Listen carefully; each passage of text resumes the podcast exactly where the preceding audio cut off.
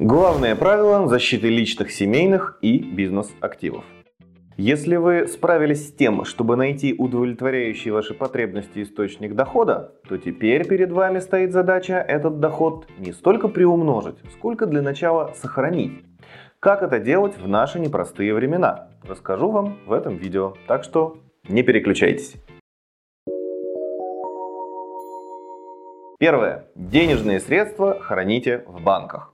И вот тут каждый для себя решает, в каких, стеклянных или коммерческих. И если вы все-таки размещаете деньги в последних, то помните, в случае чего вы сможете вернуть только 1 миллион 400 тысяч рублей. И то не во всех случаях. Поэтому всегда уточняйте, застрахован ли ваш вклад в агентстве по страхованию вкладов. И в случае, если вы располагаете суммой больше, чем миллион четыреста рублей, просто несите в несколько банков. Как говорится, не стоит класть все яйца в одну корзину. Второе. Запрет на совершение регистрационных действий. В век современных технологий возможности выдачи нотариальных документов чуть ли не дистанционно и особой ушлости мошенников, чтобы не лишиться имущества раньше времени, советуем сходите в МФЦ, с паспортом и наложите запрет на отчуждение вашего имущества без вашего личного присутствия. Это значит, что покупать по доверенности на ваше имя или дарить вам имущество можно будет, а вот без вашего ведома лишить вас недвижимости нет. Третье. Постоянный мониторинг активов. Если у вас есть вклады, недвижимость, компании, источники пассивного дохода, то неплохо бы их всегда держать в поле зрения. По вкладам запрашивать выписки ежемесячно, о состоянии и наличии своей недвижимости заказывать выписку из реестра, благо это возможно даже не выходя из дома и за весьма незначительные деньги. Если вы учредитель компании, то можете требовать у гендиректора документацию, которая сообщит вам о состоянии дел. В общем, основную мысль, думаю, вы уловили. Хотите что-то сохранить? Не выпускайте это из виду. Четвертое. Завещание. Не все задумываются. Если не о загробной жизни, то хотя бы о жизни после вашей смерти близких людей. Чтобы дрязги по поводу имущества не раскололи семью, вы можете еще при жизни распределить дорогие сердцу и кошельку активы. В том числе такой способ подходит, если кого-то из родственников вы хотите наоборот обделить вниманием.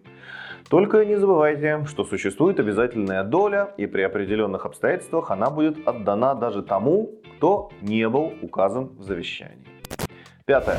Страховка. И мы сейчас не про канатоходцев, которые вынуждены всегда думать о том, что случится, если вдруг сорвешься. Хотя современному русскому человеку стоило бы у них поучиться. Например, страховать жизнь и здоровье, имущество от повреждения, титул на имущество и так далее. Это относительно несложный способ за небольшие деньги в случае неприятных обстоятельств быть защищенным. Договор страхования для большинства, конечно, выглядит как шумерские письмена. Много букв и ничего не понятно. Но в борьбе с этим ощущением вам поможет последний, но не по важности пункт нашего топа. Шестой.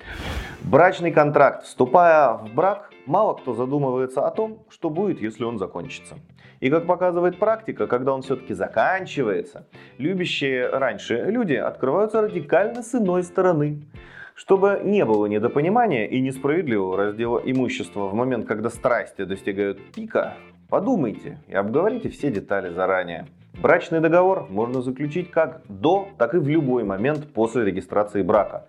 Обратите внимание, что без нотариального удостоверения он не будет иметь силы. И в отличие от законодательства некоторых стран, в России таким договором могут регулироваться только материальные отношения. В нем нельзя закрепить, кто чьи носки стирает, а кто выносит мусор. Седьмое.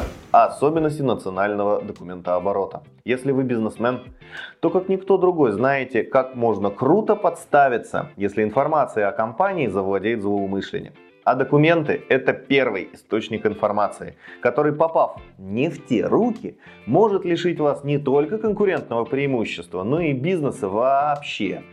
Во избежание рейдерских захватов, нечистых на руку сотрудников – Советуем хранить документы в банковских ячейках с ограниченной возможностью доступа.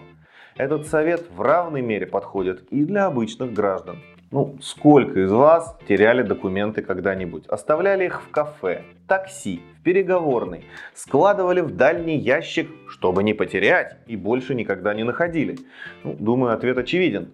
Аренда банковской ячейки – малая плата по сравнению со стоимостью восстановления важной документации, особенно быстро. Восьмое. Специально обученные люди. И тут мы, конечно, говорим про себя, про юристов. Конкретно про себя мы много говорить не будем, ведь те, кто у нас смотрит, уже могли убедиться в нашей компетенции неоднократно. Но особое внимание стоит обратить на то, что юристы делают все, если и не проще, то точно безопаснее.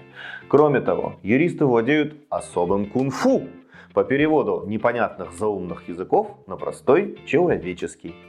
А на сегодня все. Подписывайтесь на наш канал, нажимайте колокольчик, чтобы не пропустить новые полезные видео. До новых встреч!